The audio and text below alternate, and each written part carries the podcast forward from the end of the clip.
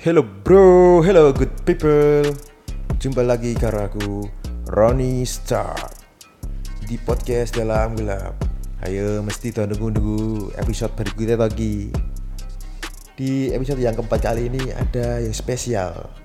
Karena gak cerita nabi-nabi Cerita genderuwo, pocong. Nah itu kita skip dulu. Nanti bisalah disambung ke episode yang selanjutnya Nah, episode kali ini aku terinspirasi dari seseorang YouTuber bernama Vian Flash dan akan saya angkat di podcast kali ini tentang bagaimana menghadapi tatanan dunia baru yang dimulai Juni 2020 ini dan seberapa kejam era new normal baru. Saya sarankan agar mendengar podcast ini sampai akhir acara karena biar tidak salah penafsiran dan mendapat paradigma baru di era new, normal untuk menjadi new human. Silahkan rungok nih. Tanpa kita sadari, pandemi ini sudah merusak tiga hal terpenting dalam diri manusia. Yang pertama adalah tubuh. Hingga video ini dibuat, sudah terdapat 26.000 kasus. Angka itu adalah angka tertinggi kedua untuk kawasan Asia Tenggara jika dibandingkan dengan negara-negara tetangga kita seperti Malaysia maupun Thailand. Bahkan Vietnam yang belakangan menunjukkan grafis yang sudah mulai negatif. Sangat bertolak belakang dengan kita yang justru semakin meningkat khususnya di masa-masa lebaran. Sedangkan nampaknya rakyat kita seakan-akan semakin tidak peduli dengan pandemi ini yang pada akhirnya diikuti juga oleh para tenaga medis yang mulai putus asa.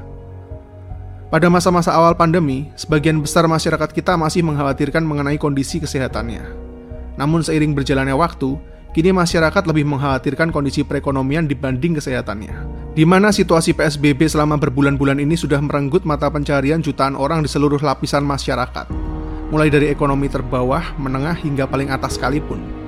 Di saat banyak negara berlomba-lomba untuk membuat vaksin, nyatanya virus justru terus bermutasi ke dalam berbagai jenis varian sehingga semakin sulit untuk dikendalikan. Bahkan pihak WHO menyatakan bahwa virus ini tidak akan pernah benar-benar hilang. Sehingga muncul banyak spekulasi bahwa antibodi tubuh kita lah yang pada akhirnya harus mampu beradaptasi dengan virus ini. Kemudian negara-negara yang sebelumnya menyatakan telah melewati masa-masa pandemi, ternyata saat ini nampak mulai mendapatkan ujian kedua melalui second wave di mana kasus-kasus baru mulai kembali muncul meskipun para korban tidak merasakan gejala apa pun. Sedangkan di saat yang bersamaan, jika semua terlalu berfokus pada pandemi, seperti sebuah bom waktu yang terus berdetik, perekonomian seluruh dunia semakin hancur jika kondisi lockdown tidak segera diakhiri. Bahkan Amerika sebagai negara dengan kasus terbanyak di dunia yaitu 1,8 juta kasus dengan 100 ribu jumlah kematian, pada akhirnya tetap memutuskan untuk membuka lockdown secara bertahap mulai bulan Juni yang selanjutnya diikuti juga oleh Spanyol, Italia, Perancis maupun Jerman. Meskipun semua negara tersebut adalah 10 besar epicentrum dunia dengan jumlah korban terbanyak di dunia. Hal ini jelas menggambarkan seberapa besar urgensi dari gelombang kekhawatiran yang lebih besar dibanding pandemi ini sendiri, yaitu hancurnya perekonomian dunia jika kita tidak segera mengambil tindakan dalam waktu singkat. Bagaimana dengan Indonesia? Tentunya kita menghadapi dilema yang sama beratnya, di mana pemerintah saat ini mulai menyusun berbagai skenario baru untuk memulai the new normal. Salah satunya adalah statement kontroversial yang disampaikan oleh presiden kita yang menyatakan bahwa kita harus mulai hidup berdamai dengan corona. Sedangkan kita tahu sendiri pada saat lebaran ini jumlah kasus justru meningkat semakin tajam. Keputusan pemerintah ini membuat semakin banyak spekulasi liar di masyarakat, yang menyatakan bahwa pemerintah dinilai menyerah dan akan segera menerapkan herd immunity kepada seluruh rakyatnya. Secara teori, herd immunity terdengar seperti sebuah solusi. Namun pertanyaannya, apakah herd immunity dianggap efektif untuk negara kita? Sedangkan para ahli menyatakan bahwa herd immunity hanya ideal dilakukan jika kita sudah memiliki vaksin. Sekaligus semua preparasi yang benar-benar matang untuk menghadapi korban dalam jumlah yang luar biasa besar. Karena di fase-fase awal penyebaran tentu saja jumlah korbannya akan meledak luar biasa pada titik puncaknya sebelum mencapai fase penurunan. Sejarah pernah mencatat, Herd immunity pernah kita lakukan ketika wabah flu Spanyol menyerang dunia pada tahun 1918. Dibutuhkan sekitar 500 juta jiwa atau sekitar sepertiga penduduk bumi yang pada saat itu terinfeksi flu Spanyol dan mengakibatkan jumlah kematian sebesar 50 juta jiwa sehingga herd immunity menjadi efektif. Ya, 50 juta korban jiwa. Ditambah lagi dengan kurangnya fasilitas dan informasi pada masa itu tentunya. Jadi jika kita simulasikan perhitungan ini dengan diterapkannya herd immunity, maka dibutuhkan sekitar 50-70% populasi dari negara kita yang terjangkit dan sembuh untuk mendapatkan kekebalan alami. Dengan proyeksi jumlah penduduk Indonesia sebesar 270 juta jiwa, artinya Indonesia perlu membuat 182 juta jiwa terinfeksi untuk membentuk sebuah herd immunity. Berdasarkan data dari BPS, jumlah penduduk lansia di Indonesia adalah 10%. Dengan asumsi kaum lansia perlu mendapatkan penanganan khusus, artinya terdapat sekitar 18 juta jiwa yang sangat beresiko menjadi korban jiwa. Belum lagi ditambahkan berbagai kelompok yang rentan karena penyakit bawaan seperti hipertensi, diabetes, atau kanker. Yang jika dihitung berdasarkan persentase kematian COVID-19 di Indonesia, yaitu 8,9 persen, maka artinya Indonesia bisa kehilangan sekitar 16 juta jiwa jika menerapkan herd immunity. Sangat mengerikan bukan? Apakah negara kita siap menghadapi kegilaan ini? Pandemi ini sudah jelas menghancurkan tubuh kita sebagai manusia yang utuh. Selanjutnya di tahap kedua, kengerian epidemi ini juga sudah menghancurkan pikiran kita, yaitu karena banyaknya false information sampai konspirasi yang beredar di sekitar kita belakangan ini. Mulai dari bisnis vaksin yang dianggap sebagai master plan dari seluruh pandemi ini, hingga para elit global yang memiliki rencana untuk menguasai perekonomian dunia yang baru melalui pandemi ini. Sampai isu tentang microchip yang akan ditanamkan dalam tubuh manusia dengan kedok vaksin yang tujuan akhirnya untuk mengurangi jumlah penduduk dunia yang bahkan ditujukan secara gamblang kepada salah satu person yang selama ini sudah banyak kita kenal. Wow. Banyak dari kalian ingin tahu bagaimana pendapat saya mengenai semua teori konspirasi ini. Jujur saya tidak pernah menyangkal bahwa beberapa kepentingan yang disebut sebagai elit global itu memang benar ada di dunia ini. Karena hal semacam ini sudah ada sejak ribuan tahun lalu. Bahkan sejak era dinasti Chow seribu tahun sebelum masehi, yang menyebarkan propaganda-propaganda untuk mengatasnamakan perang demi kepentingan langit yang tujuannya tentu saja untuk meningkatkan moral dari para pasukannya supaya rela mati di medan perang bagi sebuah kepentingan politik penguasanya. Hal serupa juga terjadi di era Perang Salib pada abad ke-11 hingga 13 lalu, di mana masing-masing kubu saling berperang atas dasar kepercayaan masing-masing. Memang banyak yang berperang demi kebenaran, tapi tidak sedikit juga terdapat banyak kepentingan terserubung di dalamnya. Mulai dari rakyat kecil yang hanya ingin menunjukkan eksistensi diri di tengah masyarakat, kepentingan bisnis dari para pedagang, hingga kepentingan politis dari para penguasa yang sebenarnya hal-hal semacam ini masih terus berlangsung hingga saat ini. Mulai dari lingkup yang terkecil seperti influencer, yang semakin ketagihan menggoreng isu mengenai konspirasi hanya demi duit dan popularitas. Begitu juga dengan berbagai jenis media, yang karena core-nya sejak awal adalah bisnis, maka bagi mereka traffic adalah segalanya. Bahkan banyak juga dimanfaatkan oleh para oknum-oknum pejabat negara untuk kepentingan politik. Katakan elit global itu runtuh. Apa kamu yakin selanjutnya dunia ini akan hidup dalam damai tanpa perang dan musibah? atau justru digantikan dengan elit global dengan versi yang baru saja. Tidak ada hal yang baru di dunia ini. Pemegang peradaban tertinggi akan selalu memegang kekuasaan tertinggi di dunia, tanpa peduli apa pun ras, negara, maupun ideologinya. Karena nafsu dan keserakahan sudah menjadi tabiat seluruh manusia. Tabiat yang bahkan ada sejak zaman Nabi Adam sekalipun. Tidak ada hal yang benar-benar baru dari semua teori konspirasi yang kalian percayai. Dahulu ada, sekarang ada, bahkan hingga masa depan nanti akan tetap ada selama kepentingan manusia yang bekerja di dalamnya. Mungkin ada teori konspirasi yang benar, tapi meski begitu, bukan berarti seluruh informasi dari teori konspirasi itu selalu bisa dipertanggungjawabkan kebenarannya. Itulah sebabnya kenapa disebut teori konspirasi, karena di dalamnya terdapat berbagai macam cocok logi mengenai data dan asumsi berbagai macam orang dengan berbagai macam jenis kepentingan mereka masing-masing entah propaganda ideologi, kepentingan politik, bahkan hanya untuk sekedar uang dan popularitas. Jika kita kembali belajar dari sejarah, ketika sebuah golongan tidak memiliki cukup kekuatan untuk bersaing, ya ujung-ujungnya dibuatlah propaganda beragenda. Bisa jadi ini semacam konspirasi dari pembuat teori konspirasi. Karena hanya Tuhan yang tahu isi hati yang terdalam setiap manusia. Jadi ya yang kompetitif aja dalam hidup, Jangan cuma ngatain elit global tapi kenyataannya seluruh aktivitas harian sampai hiburan kita bergantung parah sama rules mereka. Bahkan nyari duit juga pakai semua fasilitas mereka. Jujur saya tidak membela pihak mana pun karena saya sama sekali nggak punya kepentingan selain miris melihat situasi sekarang. Tapi coba kalian bayangkan, saat kita ikut menyebarkan sebuah berita yang merujuk kepada seseorang person atau golongan dan disebarkan kepada jutaan orang lain, pernahkah kalian berpikir sebuah skenario bahwa bagaimana jika ternyata tuduhan itu salah? Semua manusia bisa salah bro, bahkan yang punya bukti pun masih tetap bisa salah, apalagi hanya berdasarkan asumsi dan cocok logi data yang dibalut dengan kata-kata manis. Siapkah kalian menanggung dosa fitnah yang sudah kita sebarkan ke jutaan orang lain? Jika kalian siap dengan resikonya, maka keputusan ada di tangan kalian. Ingat bro, ada terlalu banyak kepentingan manusia di dunia ini. Banyak sekali orang yang memanfaatkan pandemi ini untuk kepentingan diri mereka masing-masing. Apa nggak capek bro di pingpong ke sana kemari? Sayangi diri kalian bro, jangan mau dijadiin pion-pion buat kepentingan segelintir orang brengsek. Dunia kita saat ini sudah sangat kotor bro, dan kita sendirilah yang punya tanggung jawab untuk menjaga pikiran kita tetap bersih. Terus gimana dong cara tahu mana yang benar, mana yang salah? Kalau buat saya, sebuah pohon yang baik itu akan selalu menghasilkan buah yang baik pula. Entah siapa pun kamu dan apa pun yang kamu percayai. Mau cebong atau kampret, mau bulat atau datar, mau domba atau jika pada akhirnya hal-hal itu justru membuat dirimu menjadi manusia yang lebih buruk dari sebelumnya, maka semuanya salah. Pandemi corona sudah menggerogoti tubuh kita, dan selanjutnya suara-suara bising yang ada di media belakangan ini juga menggerogoti seluruh pikiran kita. Tahapan terakhir yang paling mengerikan akan berdampak juga ke jiwa kita. Sehingga kita akan terus melihat orang-orang yang kehilangan pengharapan dalam hidupnya.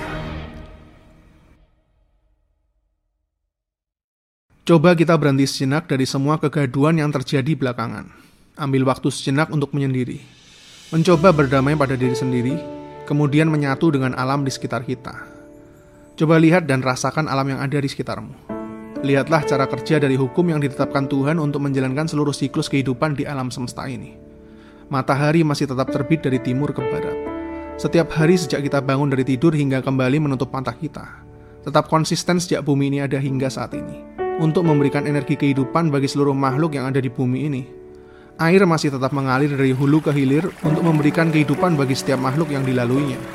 Angin tetap berhembus dan terus berputar dari daratan ke lautan, dan membantu menciptakan keseimbangan bagi bumi kita ini. Semua siklus alam ini tetap berjalan secara harmonis sesuai dengan sabdanya, sejak bumi ini tercipta hingga saat ini. Dan rantai makanan masih terus berjalan bagi seluruh hewan yang ada di bumi ini secara cukup dan tidak berlebihan, sehingga kerajaan hewan tetap bertahan sejak dimulainya bumi hingga saat ini, yang sangat berbeda dengan berbagai jenis kerajaan manusia yang selalu jatuh dan bangun sejak ribuan tahun yang lalu. Bahkan burung-burung di udara masih tetap bisa mendapatkan makanan setiap hari untuk dirinya maupun untuk anak-anaknya, tanpa berkekurangan apa pun. Sedangkan kita, manusia yang katanya menjadi makhluk yang paling berakal di bumi ini masih ada yang mati kelaparan. Setiap hari dikuasai ketakutan akan hari esok dan masa depan, Bahkan tidak sedikit juga yang mengakhiri hidup mereka karena menganggap bahwa dunia ini terlalu kejam. Apa yang sebenarnya terjadi? Apa yang salah dengan semua ini? Apa bumi ini tidak berpihak kepada kita? Atau mungkin kita sendiri yang tidak pernah mau berjalan sesuai dengan kodrat? Sebenarnya jika kita mau sejenak berdiam diri, mencoba untuk melihat dan mendengar lebih dalam lagi, tidak ada yang salah sama sekali dengan bumi kita ini. Namun kita sendirilah yang semakin hari semakin menjauh dari kodrat ilahi alam ini masih tetap menyediakan semua yang dibutuhkan seluruh makhluk yang ada di bumi ini. Namun nafsu dan keinginan kita sendiri yang membuat semuanya menjadi sangat-sangat luar biasa rumit. Coba kita lihat bagaimana orang-orang yang hidup di desa atau pegunungan, misalnya suku-suku yang ada di pedalaman, yang bahkan belum tersentuh oleh listrik dan teknologi seperti kehidupan kita saat ini. Apakah ada perbedaan bagi hidup mereka yang mandiri dan selaras dengan siklus alam ini selama beberapa tahun terakhir? sejak adanya pandemi ataupun sebelum pandemi terjadi.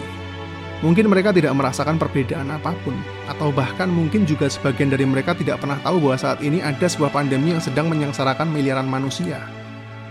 Itulah kehidupan kita saat ini, yang mana sudah terlalu bergantung pada seluruh sistem dan teknologi yang ada di dunia ini, baik keuangan, pekerjaan, gaya hidup, bahkan hingga merubah sudut pandang kita mengenai arti dari kehidupan yang sukses sebagai seorang manusia ketergantungan akan sistem dan berbagai doktrin buatan manusia yang dibuat untuk kepentingan manusia saja. Sehingga ketika seluruh sistem ini mulai kacau karena siklusnya terputus, begitu juga dengan kehidupan seluruh manusia yang ada di dalamnya. Itulah perbedaan mendasar dari sistem buatan manusia dan Tuhan, antara fana dan abadi. Ketika seluruh umat manusia sudah terlalu bergantung pada sebuah sistem atau tatanan yang diciptakan oleh manusia, tahukah apa yang akan terjadi setelahnya? sungguh sangat amat mengerikan. Supaya semakin jelas, saya akan mengambil sebuah contoh skenario betapa kita saat ini hidup dalam sebuah masa yang sangat-sangat rentan pada kehancuran dunia. Mungkin sebagian besar dari kita merasa bahwa pandemi saat ini begitu berat untuk dijalani, hanya karena kita sudah terbiasa hidup dalam sebuah sistem yang tiba-tiba polanya berantakan. Namun itu masih belum seberapa besar dengan apa yang mungkin terjadi setelah ini. Saya belum membicarakan tentang Perang Dunia Ketiga maupun bencana alam berkat global warming yang mungkin akan saya ceritakan di video lain.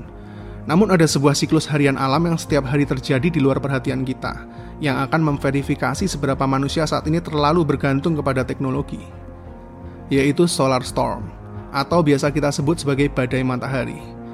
Sebenarnya solar flare yang keluar dari lapisan matahari ini selalu terjadi secara periodik, dan masa dari ledakannya sangat bervariasi.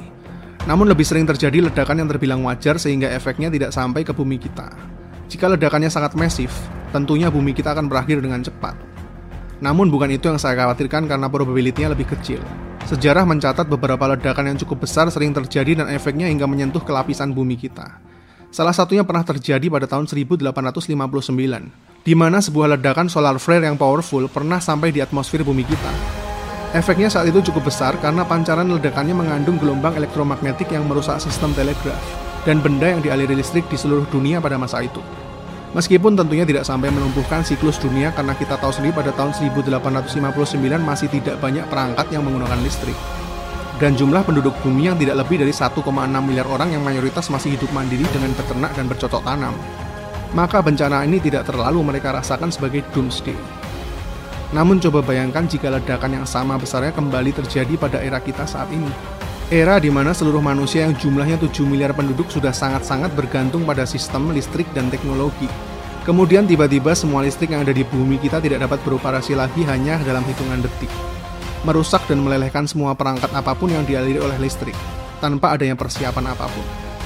Bukan hanya sekedar kehilangan daya untuk melakukan semua pekerjaan maupun hiburan yang saat ini semuanya membutuhkan listrik, namun dengan kualitas sumber daya manusia yang bisa saya bilang dalam tanda kutip di generasi kita ini sangat-sangat lemah karena seluruh ketergantungan kita, saya rasa tidak akan butuh waktu lama sebelum terjadi chaos dan kelaparan di seluruh bumi.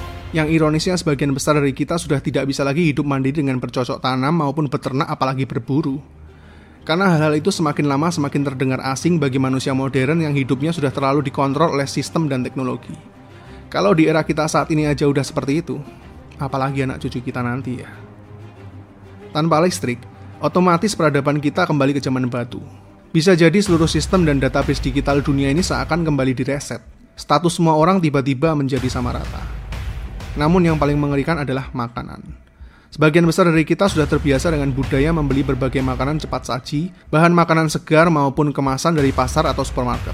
Berbagai makanan segar tadi didistribusikan dengan es maupun freezer yang membutuhkan listrik supaya tidak busuk selama pendistribusian. Di peternakan hingga pabrik pemotongan daging maupun makanan kemasan juga memerlukan listrik untuk memproduksi massal pasokan makanan dalam jumlah besar yang setiap hari dibutuhkan oleh miliaran orang di seluruh dunia. Dan tiba-tiba siklus itu berhenti sekejap mata. Bagaimana cara kita memberi makan miliaran manusia yang saat ini sudah terlalu nyaman dengan gaya hidup kita sekarang? Sedangkan untuk menanam tumbuhan ataupun beternak membutuhkan waktu yang tidak bisa instan. Jika hal ini terjadi, maka diprediksi hanya perlu waktu beberapa bulan saja sampai akhirnya chaos global terjadi pada manusia di seluruh dunia. Penjarahan di mana-mana, yang kuat akan memakan yang lebih lemah, literally, dan tiba-tiba manusia yang sebelumnya begitu beradab, kembali lagi kepada hukum rimba. Hanya dalam waktu yang begitu singkat. Welcome to the real jungle bro. Dan ironisnya, semua ini terjadi hanya karena sebuah solar flare harian yang sangat kecil bagi semesta ini yang punya kapasitas daya ledak sedikit lebih besar dari biasanya. And just like that, manusia masih mau sombong? Jika ada di antara kita yang berkata hal ini mustahil terjadi, begitu juga dengan keadaan kita sebelum pandemi ini muncul di awal tahun 2020. Siapa yang memperkirakan hal ini akan menjadi begitu besar seperti sekarang? Kita hanya salah satu makhluk yang hidup dalam siklus alam semesta ini, tidak sepatutnya kita merasa pintar dan sombong sama sekali. Karena kita hanyalah butiran debu bagi alam semesta ini. Jika memang pada saat ini kita harus dipaksa memulai kembali ke kehidupan kita lagi sebagai the new normal, mungkin ini adalah saat yang tepat bagi kita semua untuk sekaligus menjadi the new human, yang lebih sesuai dan kembali ke kaidah yang telah ditetapkan Tuhan. Sebenarnya ini adalah kesempatan kita untuk berubah menjadi manusia yang lebih baik dari sebelumnya, because right now, there is no comfort zone for all of us. Jadi apa artinya berdamai dengan corona? Saya ingat pernah menonton sebuah film berjudul Life of Pi di mana seorang pemuda harus berada di sebuah sekoci bersama dengan seekor macan karena kapal induknya tenggelam bersama seluruh keluarga setelah disapu oleh sebuah badai di tengah samudra. Coba bayangkan, bertahan hidup di luasnya samudra sendirian saja sudah sangat sulit, apalagi harus hidup dengan seekor macan yang kelaparan di dalam sekoci yang sama. Kondisi kita saat ini pada dasarnya mirip dengan situasi dari pemuda dalam film ini. mungkin awalnya kita akan begitu sulit menerima kenyataan yang mengerikan seperti itu. Tapi jika kita memang sudah berada di situasi itu, kita tetap harus bertahan dan beradaptasi, bukan? Toh marah atau menangis juga tidak akan pernah merubah realita yang sedang terjadi. Seiring dengan berjalannya waktu, macan kelaparan yang awalnya dianggap sebagai musuh, tanpa disadari oleh pemuda itu justru akhirnya menjadi sebuah cambuk dan motivasi bagi dirinya untuk keluar dari comfort zone-nya. Dan berupaya terus survive supaya tidak menjadi makanan sang macan. Dan habit itu justru membuatnya menjadi seorang manusia yang jauh lebih hebat dan adaptif baik secara skill maupun mental. Karena keberadaan macan itu membuatnya terus ada di luar zona nyamannya. Sekaligus terus memaksanya untuk menjadi sosok yang lebih hebat setiap harinya. Pada akhirnya, dia menyadari bahwa tanpa ada macan di dalam skocinya, dia sudah lama kehilangan pengharapan karena hanya terapung sendirian di luasnya samudra selama 227 hari. Pemuda ini menjadi yakin tanpa adanya macan ini sebagai sebuah cambuk yang memotivasinya untuk tetap tangguh. Mungkin dia sudah lama bunuh diri dalam keputusasaan karena sendiri di tengah samudera. Begitu juga dengan pandemi ini, yang mungkin saja akan berada di antara kita selama puluhan atau bahkan mungkin ratusan hari ke depan. Tapi, dengan adanya pandemi ini, kita dipaksa untuk lebih memperhatikan kesehatan tubuh kita demi meningkatkan imunitas, menjaga kebersihan, belajar banyak mengenai pola hidup sehat, kembali berolahraga, dan bersyukur atas kesehatan yang kita miliki saat ini.